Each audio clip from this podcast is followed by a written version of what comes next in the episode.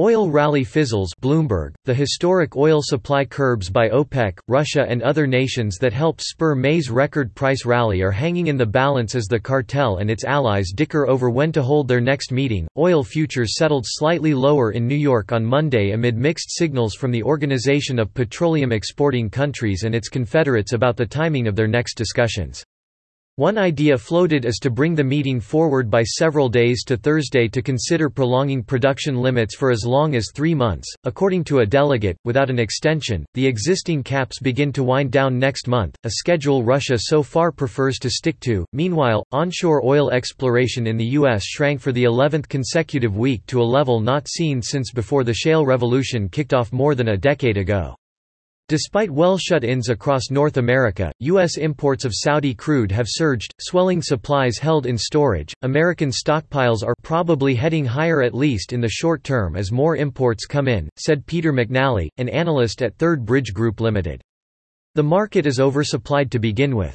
Everyone is looking for more signs of demand firming. West Texas Intermediate for July delivery settled down 5 cents at $35.44 a barrel on the New York Mercantile Exchange. Brent, the international benchmark, rose 48 cents to $38.32. An earlier OPEC Plus meeting would give the producer group more flexibility to change its current production limits. The group's preference is to take short-term measures on cuts as the situation is volatile, the delegate said.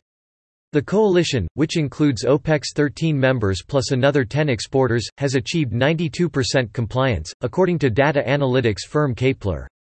Iraq and Nigeria have been laggards in meeting their pledged targets. Meanwhile, the U.S. oil fund ETF begins its monthly roll of futures contracts on Monday.